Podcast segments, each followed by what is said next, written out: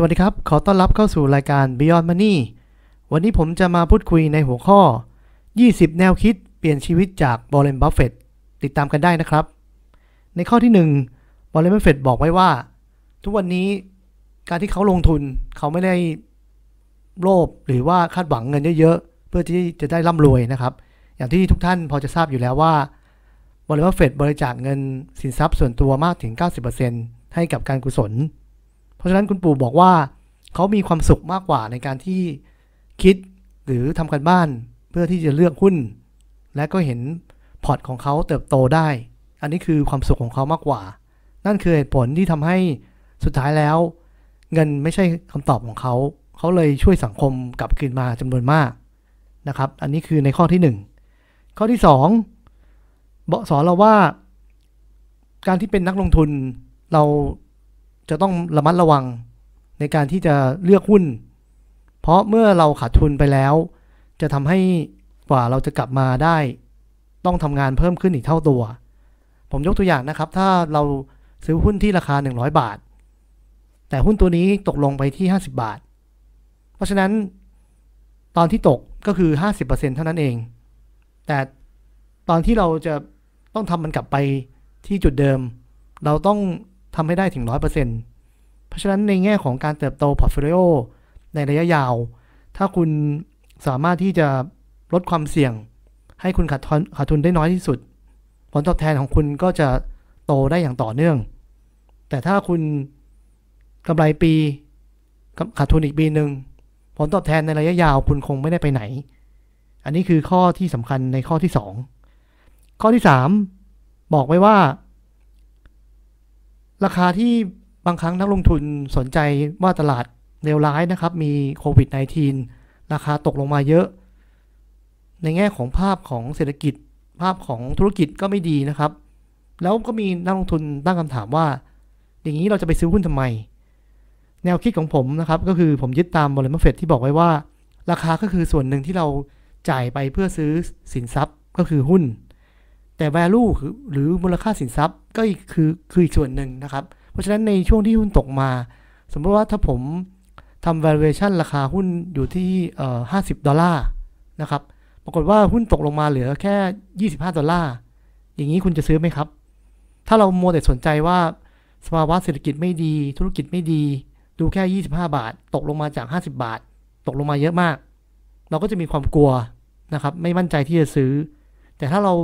สามารถคำนวณได้ว่าธุรกิจนี้มีมูลค่าเท่าไหร่ เราก็จะมีความมั่นใจและได้ value คุณค่าของบริษัทนั้นเข้ามาเป็นสินทรัพย์ของเราได้จริง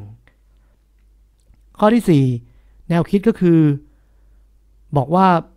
โอกาสในการลงทุนที่เป็นโอกาสดีๆ ไม่ได้เข้ามาบ่อย เพราะฉะนั้นถ้าโอกาสมาถึง คุณปู่บอกว่าเราต้องสวยโอกาสนะครับ ก็คือลงทุนในสัดส่วนที่ น่าจะเปลี่ยนแปลงชีวิตเราได้ ถ้าเราสามารถเรามีเงินที่จะทำตรงนั้นได้นะครับ ดีกว่าโอกาสมาแล้ว เราลงทุนเพียงแค่ 5%ของพอร์ตโฟลิโอเรา หรือของเงินสดเราที่มี อันนั้นก็คงไม่ทำให้ชีวิตเราเปลี่ยนแปลงไป แนวๆเป็นคนที่ใช้โอกาสเปลืองนะครับ เราต้องเหมือนที่ Warren Buffett เคยยกตัวอย่างนะครับว่านักเบสบอลอันดับต้นๆของอเมริกา เวลาตีเขาจะไม่ได้ตีทุกทุกครั้งนะครับ ที่มีลูกปลาเข้ามา เขาจะเลือกในตีในจุดที่คิดว่าจะตีโฮมรันได้นะครับ ก็เป็นเหมือนกันนะครับว่า ถ้าเรามองว่าโอกาสดีแล้ว เราต้องให้น้ำหนักกับการลงทุนในครั้งนั้นๆ มันถึงสามารถที่จะเปลี่ยนชีวิตเราได้ ข้อต่อไปข้อที่ 5 แนวคิดก็คือ บอกว่าเมื่อคนอื่นกลัว เราต้องมีความกล้า ในการที่จะลงทุน อย่างเช่นตอนเกิดวิกฤตช่วงนี้นะครับ เราก็ต้องทำกันบ้านเยอะๆศึกษาดูว่า value ของบริษัทมีมูลค่าเท่าไหร่ แล้วเราต้องกล้าซื้อนะครับกล้าตัดสินใจ แต่ต้องเน้นย้ำอีกทีนึงนะครับว่าต้องเป็นหุ้นที่ดี บริษัทที่ดีมีอนาคต ไม่ได้รับผลกระทบ ถึงขั้นล้มละลายจากวิกฤตครั้งนี้ หุ้นแบบนี้เราสามารถลงทุนได้ แล้วคุณปู่ก็ยังแนะนำว่า ไอ้ช่วงที่ตลาดขึ้นๆนะครับ มีแต่คนเชียร์นะครับ ช่วงนั้นอย่าเข้าไปลงทุนเลยนะครับเพราะช่วงนั้นอันตรายมาก ถ้าเราเข้าไปปาร์ตี้ใกล้จะจบงานแล้ว เราก็จะติดดอยนะครับนะครับขาดทุนจำนวนมาก ก็อันนี้เป็นอีกข้อหนึ่งที่ผมว่าเป็นสิ่งที่ถ้าเรายึดถือปฏิบัติ จะสร้างผลกำไรให้เราได้ดีมาก ๆ เลย ในข้อที่ 6 แนวคิดก็คือ เวลาที่ดีที่สุดสำหรับการลงทุนก็คือช่วงที่บริษัท สุดยอด เกิดภาวะเหมือนเกิดปัญหาชั่วข่าวนะครับ ยกตัวอย่างในช่วงที่คุณปู่ลงทุนในหุ้น American Express ในช่วงนั้นมีปัญหาเรื่องการปล่อยหนี้กู้ยืมให้กับบริษัทหนึ่งนะครับ ซึ่งทำน้ำสลัดสุดท้ายแล้วเป็นการช่อโกง จึงทำให้หุ้นของ American Express ตกลงอย่างมาก ในช่วงนั้นบริษัทเฟดมองว่าอย่างไรก็ตามคนก็ยังถือบัตรเครดิต American Express ทุกร้านค้าเวลาเดินเข้าไปก็ยังใช้กันอยู่เยอะมาก ก็เลยเข้าลงทุนจำนวนมากนะครับ แล้วถือมาจนถึงทุกวันนี้ ก็สร้างกำไรได้หลายสิบเท่านะครับสำหรับตัว American Express เพราะฉะนั้นก็เลยแนะนำว่าต้องหาโอกาสที่บริษัทดีๆนะครับ เกิดปัญหาชั่วข่าว แล้วก็ลงทุนในในตัวนี้ได้ เหมือนอย่างปีที่แล้วปี 2018 นะครับ ที่ผมได้มีโอกาสลงทุนใน Facebook ช่วงนั้น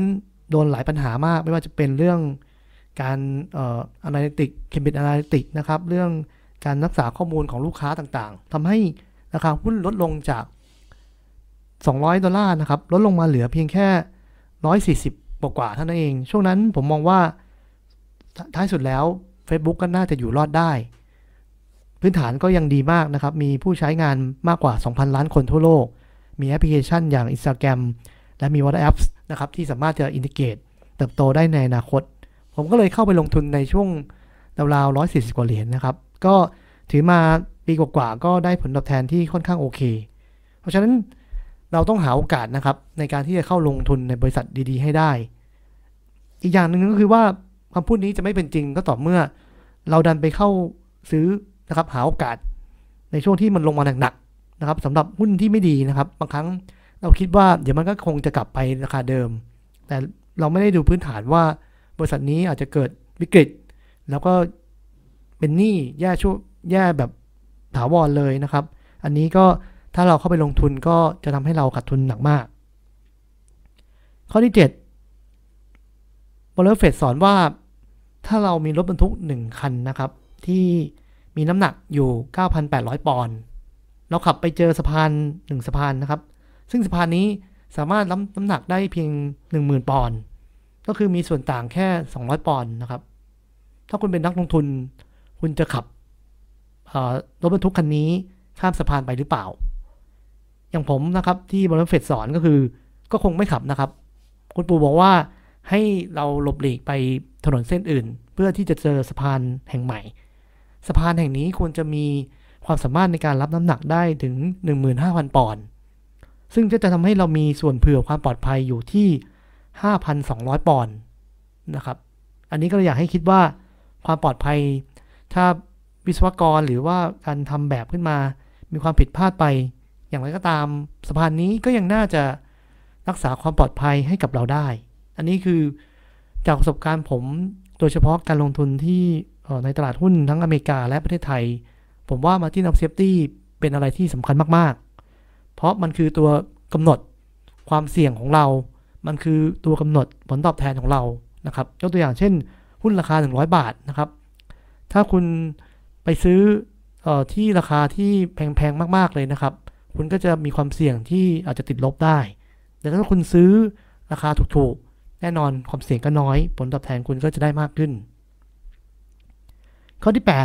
8 อันนี้บริษัทเฟดบอกว่าการลงทุนอย่าใจร้อนนะครับ โดยเปรียบเปรยกับ